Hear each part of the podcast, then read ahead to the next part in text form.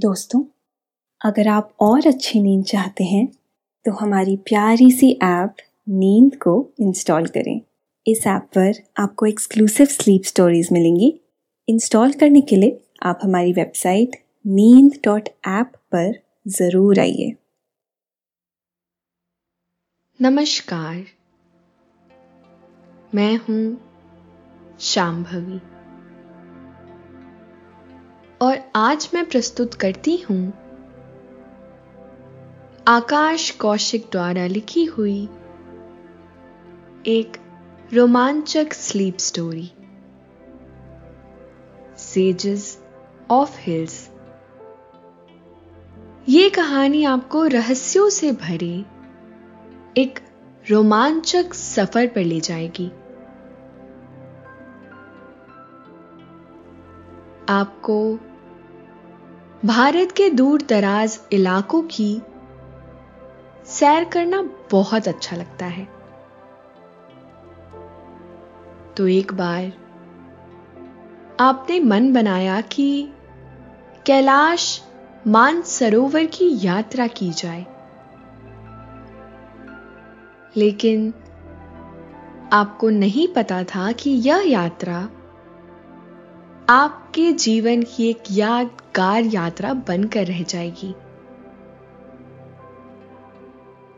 कैलाश मानसरोवर में आपको एक पर्वत के पास ऐसे साधु के दर्शन होते हैं, जिनका शरीर तो जवान है, लेकिन उम्र तकरीबन 400 साल से भी ज़्यादा है। वह साधु आपको बताते हैं कि कैलाश मानसरोवर के आसपास का इलाका काला तीत है। मतलब काल से परे है। इसलिए यहाँ बहुत से ऐसे साधु मिल जाते हैं जिनके ऊपर उम्र का कोई प्रभाव नहीं पड़ता। आप साधु से अपने मन के ढेरों सवाल करते हैं और वह अपनी मधुर वाणी से आपकी हर एक शंका का समाधान करते जाते हैं। तो आइए आपको ले चलते हैं एक ऐसी खूबसूरत मान सरोवर की यात्रा पर, जो आपके जीवन को एक नई दिशा देगी। लेकिन इस यात्रा पे चलने से पहले आप अपने आसपास की सारी लाइट्स ऑफ़ कर लीजिए। आराम से लेट जाइए। अपनी आँखें धीरे धीरे बंद कर लीजिए। अब थोड़ा सा अपने शरीर को आराम दीजिए। थोड़ा और आराम दीजिए। अपने शरीर को बिल्कुल ढीला छोड़ दीजिए। कोई टेंशन नहीं। कोई तनाव नहीं। अपने दिमाग में चल रहे सभी विचारों को चिंताओं को त्याग दीजिए। एक शांति सी महसूस कीजिए। सारे नेगेटिव सारे पॉजिटिव विचारों को धीरे धीरे निकाल दीजिए। हाथों को सीधा करिए। और अपनी कमर के साइड में रख लीजिए। अब अपनी सांस पर ध्यान लगाइए। इसको धीमे या तेज नहीं करना है। बस ध्यान देना है कि कैसे वो आपके नाक गले में होते हुए फेफड़ों में आ रही है। और आपके फेफड़े फूल रहे हैं। फिर कैसे वो आपके फेफड़ों से वापस गले और नाक के माध्यम से वापस निकल रही है। और आपके फेफड़े थोड़े सिकुड़ रहे हैं। आपका मन शांत, एकदम शांत होता जा रहा है। आप अच्छा महसूस कर रहे हैं। खुद को काफ़ी हल्का महसूस कर रहे हैं। हर तरफ़ शांति है, सुकून है, खामोशी है। आप अपनी रोज़मर्रा की ज़िंदगी से काफ़ी बोर हो चुके थे। तो आपने मन बनाया कि इस बार कैलाश मान सरोवर की यात्रा करनी है। क्योंकि आपने कैलाश के रहस्यों के बारे में बहुत कुछ सुन रखा था। आए दिन आप इंटरनेट पर भी कैलाश के बारे में सुनते रहते थे। इसीलिए आपका मन था एक बार खुद चलकर कैलाश की पवित्रता को महसूस किया जाए।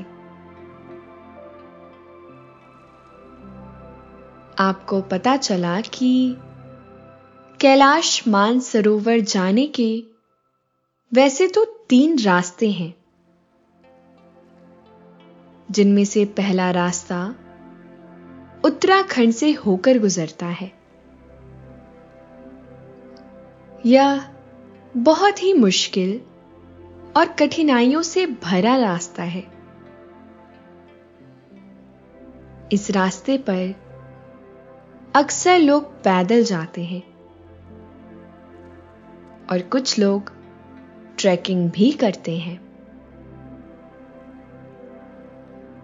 भारत सरकार भी अक्सर इसी रास्ते का इस्तेमाल करती है और लोगों को कैलाश भेजती है। एक दूसरा रास्ता भी है, जो तिब्बत से होकर गुजरता है। इसके लिए आपको कठमांडू जाकर सीधे सड़क से कैलाश तक पहुँचना होता है। लेकिन यह रास्ता बहुत कम समय के लिए खुला रहता है। नेपाल सरकार इसे जून से लेकर सितंबर तक खोले रखती है। बहुत खोज करने के बाद आपको पता चलता है कि हवाई जहाज़ से जाना सबसे सही रास्ता होगा। जिससे आप कम समय से पहुँच सकते हैं। वैसे तो यह काफ़ी महँगा विकल्प था, पर कैलाश के लिए इतना तो बनता है। आपने अपने घर वालों को अपने इस फैसले के बारे में बताया। वह सब लोग बहुत खुश हुए। लेकिन माँ चिंता करने लगी कि बेटा तुम अपना ख्याल रखना, क्योंकि मैंने सुना है कि दुनिया की सबसे दुर्गम यात्रा है ये। लेकिन सबसे सुंदर यात्रा भी है। आपके पापा ने बताया बेटा, यह यात्रा सदियों से चलती आ रही है। हमारे जवानी के दिनों में हमने भी यह यात्रा की थी। उस समय रास्ते इतने अच्छे नहीं थे, क्योंकि विकास इतना नहीं हुआ था। लेकिन अब तो कैलाश मानसरोवर का वह हिस्सा चाइना के अंदर आता है। और वहाँ चाइना ने बहुत अच्छे सुंदर रास्ते बना रखे हैं। सुना है उन रास्तों पर चलते हुए गाड़ी में पानी का ग्लास तक नहीं हिलता और ना ही झलकता है। इतने सुंदर रास्ते बने हुए हैं। कैलाश मानसरोवर की यात्रा बहुत ही रहस्यमयी और अद्भुत है। तुम अपने रास्ते में ऐसी ऐसी चीज़ें देखोगे कि तुम्हें विश्वास नहीं होगा कि धरती पर इतना सुंदर वातावरण मौजूद है। शांति की भी अपनी कोई आवाज़ होती है। यह तुम्हें वहाँ जाने के बाद पता चलेगा। इसके लिए तुम्हें तन और मन दोनों से मज़बूत होना पड़ेगा। इस यात्रा के लिए तुम्हें शारीरिक रूप से भी एकदम फिट होना पड़ता है। तभी सरकार तुम्हें जाने की इजाज़त देती है। आपके पापा आपको इस यात्रा के बारे में बहुत कुछ समझाते हैं। तो बस अब आप पक्का मन बना लेते हैं और यात्रा का रजिस्ट्रेशन कर देते हैं। आपको बताया जाता है कि आपकी यात्रा नेपाल के रास्ते से होगी और यह यात्रा पंद्रह दिन का समय लेगी। इसके बाद दिल्ली में बाकी सभी फॉर्मेलिटीज पूरी की गई। और आपका एक बहुत कड़ा हेल्थ चेकअप किया गया। क्या आप भी यही सोच रहे हैं कि बीच बीच में ऐड डालना ज़रूरी है क्या? अच्छा ठीक है, मान ली आपकी बात। अब और नहीं होगी आपकी नींद बर्बाद। इंस्टॉल करें आपकी प्यारी नींद ऐप यात्रा का पहला पड़ाव काठमांडू था। इसीलिए आपको काठमांडू ले जाया गया। काठमांडू की खूबसूरती देखकर आपने सोचा कि एक दिन यहाँ रुककर अगले दिन यात्रा शुरू करेंगे। आपको पता चला कि यहाँ पशुपतिनाथ का बहुत विशाल मंदिर है, जो विश्व प्रसिद्ध है। अक्सर लोग इसके दर्शन करने के बाद ही कैलाश की यात्रा शुरू करते हैं। तो बस, आपने भी मन बनाया और पशुपतिनाथ के दर्शन किए।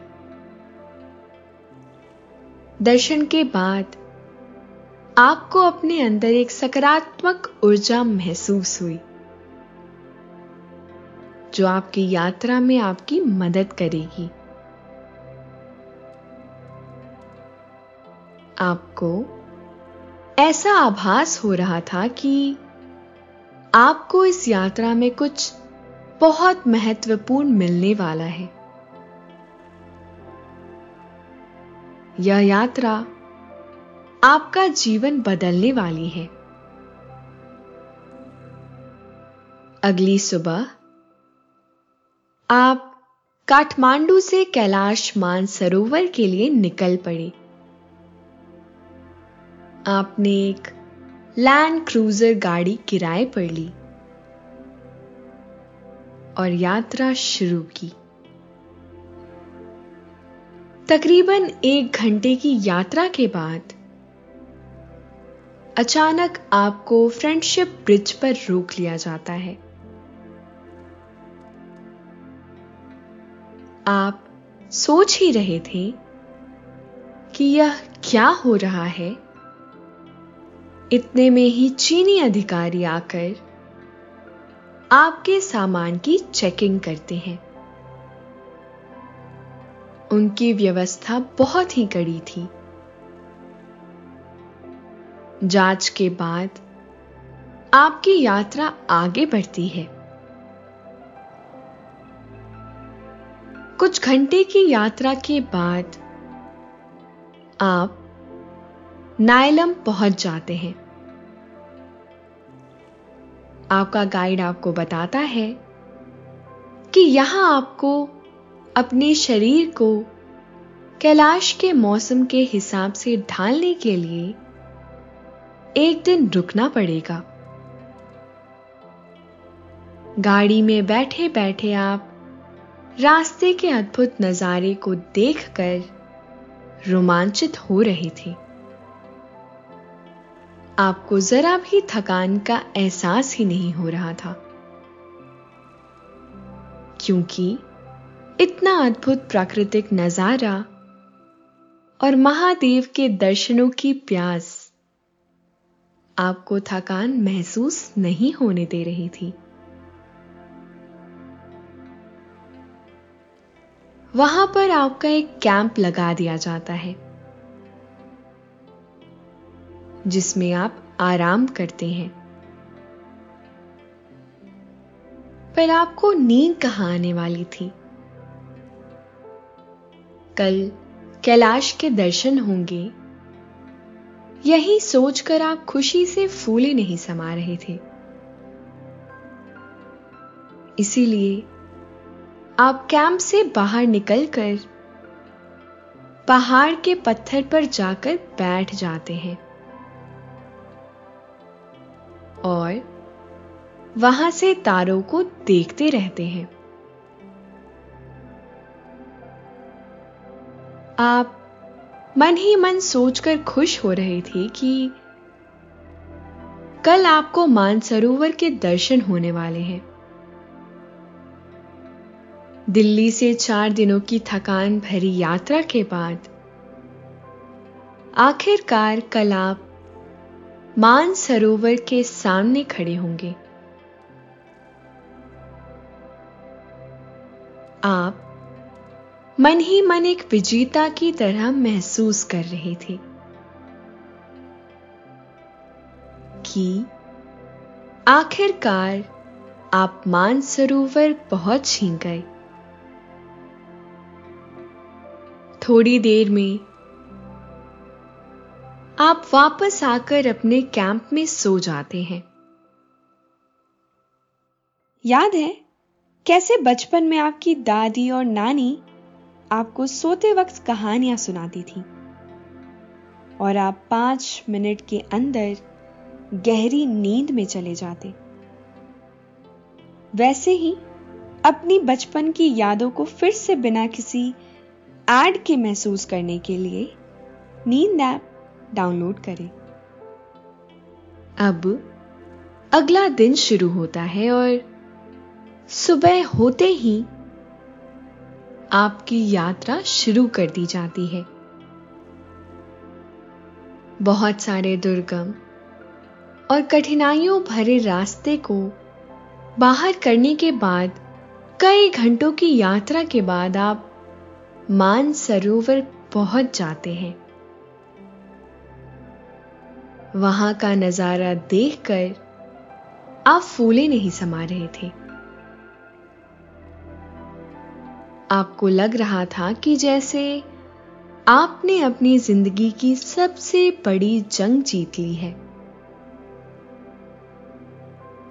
सभी लोग बेस कैंप में आराम कर रहे थे और रात हो चुकी थी। आपको नींद नहीं आ रही थी। तो आप कैंप से बाहर निकलकर कैलाश की तरफ़ देखने लगे। वहाँ से कैलाश का दक्षिणी हिस्सा दिखाई दे रहा था। अचानक कैलाश की तलहटी से एक ज्योति पुंजिक रोशनी निकलकर आपके कैंप की तरफ़ पड़ रही थी। जैसे ही वे रोशनी आपके नज़दीक आती जा रही थी वैसे वैसे उसका तेज बढ़ता जा रहा था।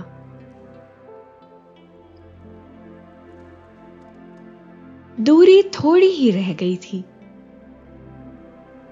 इतने में ही एक यात्री जाग उठा और अपने कैंप से बाहर आ गया। जैसे ही उसने ज्योति देखकर चिल्लाना शुरू किया, वह तुरंत गायब हो गई। आप यह घटना देखकर एकदम हैरान हो गए।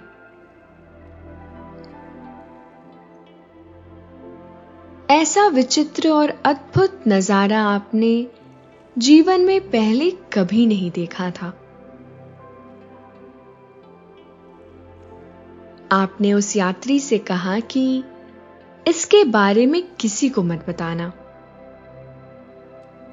वह भी मान गया और अपने कैंप में जाकर सो गया। अगली सुबह सबसे पहले उठकर आप मान सरोवर के किनारे किनारे घूमने लगे। घूमते घूमते आप थोड़ा दूर निकल जाते हैं और आपको पक्षियों की सुंदर सुंदर आवाज़ें सुनाई दे रही थी। तभी आप एक पत्थर पर बैठ जाते हैं और मान सरोवर के पानी को निहारने लगते हैं। अचानक, आपकी नज़र एक योगी पर पड़ती है, जो पानी के तल में बैठकर तपस्या में लीन थे। पानी एकदम शांत और साफ़ था। इसीलिए तट दिखाई दे रहा था। चारों तरफ़ बहुत शांति थी और वातावरण में एक दिव्यता थी। आपका मन पुलकित हो रहा था। आप मन ही मन बहुत प्रसन्न हुए कि आपको एक दिव्य विभूति के दर्शन हो रहे हैं। ये कहानी और ऐसी ढेर सारी कहानियों को एड फ्री सुनने के लिए और एक बेहतर पर्सनलाइज स्लीप एक्सपीरियंस का लुफ्त उठाने के लिए आपकी अपनी नींद ऐप इंस्टॉल करें। इतने में ही ऋषि तपस्या से उठकर बाहर आने लगी। उनके सर पर एक भी बाल नहीं था, ना ही आईब्रोज थी और ना ही दाढ़ी थी। चेहरा एकदम साफ़ और चमकदार था। उनका चेहरा किसी सूर्य के सामने तेजस्वी लग रहा था। शरीर के हर एक अंग से कांति निकल रही थी। ना जाने आपको क्या हुआ जैसे ही वह पानी से बाहर निकले और आपकी तरफ़ प्रेम भरी दृष्टि से देखने लगे? आप खुद ब खुद उनके चरणों में गिर पड़े और दंडवत प्रणाम करने लगे। सब कुछ अपने आप हो रहा था। उन्होंने गेरुआ रंग के वस्त्र पहन रखे थे। जैसे ही आप प्रणाम करके ऊपर उठे तो उन्होंने आपके सर पर हाथ रखकर आपको प्रेम भरा आशीर्वाद दिया। आपके मन में हज़ारों सवाल चल रहे थे कि इस सुनसान इलाके में यह इंसान कैसे जीवित है? आपके बिना बोले ही उन्होंने आपके मन के सभी प्रश्न जान लिए और कहने लगे कि, बेटा, हैरान होने की कोई आवश्यकता नहीं है। मैं जानता हूँ तुम क्या सोच रहे हो। वे एक पत्थर पर बैठ गए और आपको भी दूर पड़े एक पत्थर पर बैठने के लिए कहा। आप उनके चरणों की तरफ़ देखने लगे। वह नंगे पैर थे और आपने इतने सारे मोटे मोटे कपड़े ठंड से बचने के लिए पहन रखे थे।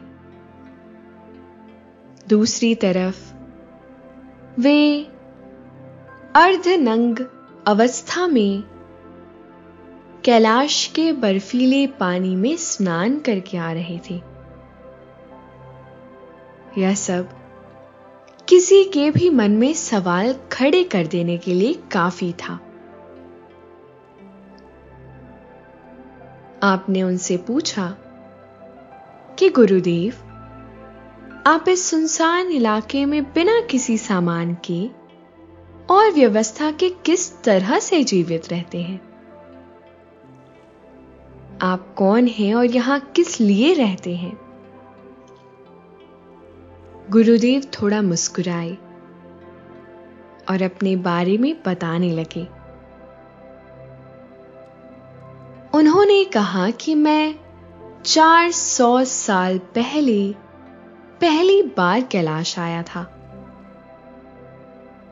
और यहाँ मुझे ऐसे विभूतियों के दर्शन हुए कि मेरा जाने का मन ही नहीं किया। और मैं यही तब से तपस्या में लीन रहता हूँ। आपने कहा, यह कैसे संभव है कि कोई व्यक्ति चार सौ साल तक जीवित रह सकता है? गुरुदेव ने बताया, यहाँ हिमालय में सब कुछ संभव है। यहाँ ऑक्सीजन की मात्रा बहुत कम है और ग्रेविटी का भी उतना असर नहीं पड़ता। इसके साथ ही बर्फीला वातावरण, आपकी उम्र बढ़ने की प्रक्रिया को बहुत धीमा कर देता है। और बाकी रहा आपका खान पान जो अगर शुद्ध हो, सात्विक हो तो आप एक लंबी आयु आज भी जी सकते हैं। प्रकृति जिस रूप में आपको देती है, उसी रूप में आपको ग्रहण करना चाहिए। उसमें ज़्यादा बदलाव करने से आपके स्वास्थ्य पर बुरा असर पड़ता है। लेकिन हम जैसे योगी बिना भोजन के भी जीवित रह सकते हैं। केवल सूर्य का प्रकाश और वायु के द्वारा हमारा शरीर पर्याप्त ऊर्जा इकट्ठा कर लेता है। गुरुदेव ने एक रहस्य बताया कि हमारे शरीर के कई मुख हैं, जिनसे हम भोजन करते हैं। एक तो मुख यह है जिससे हम निवाला खाते हैं और एक मुख है पूरे शरीर पर फैले हुए यह रोम छिद्र जो हमारी त्वचा में मौजूद होते हैं। इनसे भी लगातार हम अपने आसपास की ऊर्जा को इकट्ठा कर रहे होते हैं, जिससे शरीर को पर्याप्त ऊर्जा मिल जाती है। योगी, अपने ऊपरी मुख को बंद करके, अपने रोम छिद्रों को खोलकर, ऊर्जा इकट्ठा करना सीख जाते हैं। इसके लिए गुरु की कृपा होना बहुत ज़रूरी है। केवल एक योग्य गुरु ही ऐसी विद्या सिखा सकता है। कैलाश के आसपास का यह इलाका काल से परे है। यहाँ काल का प्रभाव नहीं चलता क्योंकि यह साक्षात महाकाल का इलाका है। उनकी रहस्यमयी बातें सुनकर आपकी हैरानी का कोई ठिकाना नहीं रहा। फिर गुरुदेव ने आपको बताया कि इतनी ठंड में बचे रहने का भी एक विज्ञान है। और वह है चेतना का विज्ञान। जब आपकी चेतना को विश्वास हो जाता है कि आप इस ठंड में जीवित रह सकते हैं तब एक हैरत अंगेज बदलाव आपके शरीर में आता है। और आपका शरीर आपकी सोच के हिसाब से खुद को ढालना शुरू कर देता है। यह सब आपके सबकॉन्शियस माइंड में होता है।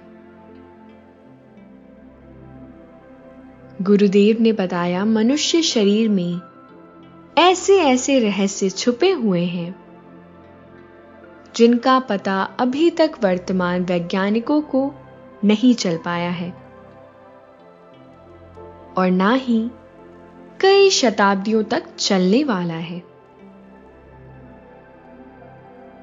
यह रहस्यमय विज्ञान ऋषि मुनियों ने गुप्त करके रखा हुआ है। और केवल परम पवित्र और शुद्ध आत्माओं को ही इसका ज्ञान प्राप्त होता है। बेटा, कल जो ज्योति पुंज तुम्हारी तरफ़ पड़ रहा था, वह हिमालय के सिद्ध आश्रमों में मौजूद एक बहुत महान ऋषि की ज्योति थी, जो ज्योति रूप में तुम्हारी तरफ़ पड़ रही थी। शायद वह तुमसे कुछ बात करना चाहते थे। तुम्हें कुछ बताना चाहते थे। यह तो वही जाने, लेकिन वह ज्योति मैंने भी देखी थी।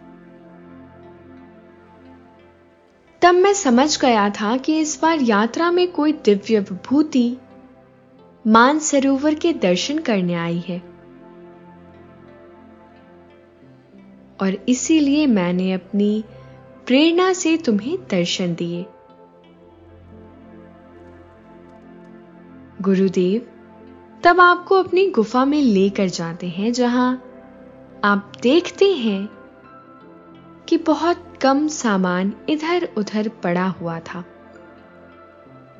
तब वह आपको अपनी कुछ पुरानी तस्वीरें दिखाते हैं, जो इतिहास के बहुत महान लोगों के साथ खिंचाई हुई थी।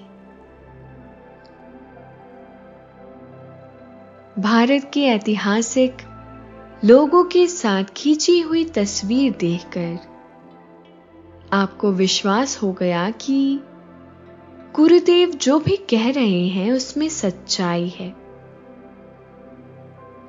क्योंकि जैसे वह आज दिखाई दे रहे थे, उन तस्वीरों में भी वह बिल्कुल वैसे ही दिखाई दे रहे थे। चाहे वह तस्वीर पचास साल पुरानी हो या सौ साल। गुरुदेव ने बताया कि यहाँ आने वाले बहुत से लोग उनकी यह तस्वीरें ले गए। अब उनके पास कुछ ही तस्वीरें बची हैं। आपके मन में ढेर सारे सवाल थे। लेकिन आपका समय खत्म हो रहा था। आपको अपने कैंप पर वापस पहुँचना था, वरना सभी को पता चल जाता और आपकी खोज शुरू हो जाती। इसीलिए आपने गुरुदेव को प्रणाम कर जाने का फैसला किया। गुरुदेव ने आपको आशीर्वाद दिया और कहा कि जल्दी ही तुम वापस इस क्षेत्र में आओगे और अपने जीवन का उद्देश्य पाओगे। इसके साथ ही आप वापस कैंप तक लौट आते हैं। और अपने साथियों के साथ यात्रा करके वापस घर की तरफ़ लौट जाते हैं। मन में ख्वाब लिए कि एक दिन आप फिर वापस आएँगे और अपने जीवन के उद्देश्य को जानेंगे। यह यात्रा आपके लिए सच में एक जीवन बदल देने वाला अनुभव साबित हो गई। यह यात्रा आपके जीवन में एक ठहराव लेकर आई और आपके जीवन को आनंद से भरकर चली गई। धन्यवाद। आपने ये कहानी सुनी। कहानी सेजेस ऑफ़ हिल्स की। आपको अच्छा लग रहा है। और समय हो गया है आपके सोने का। आप महसूस कर रहे हैं कि नींद आपको अपनी आगोश में समाती जा रही है। शुभ रात्रि।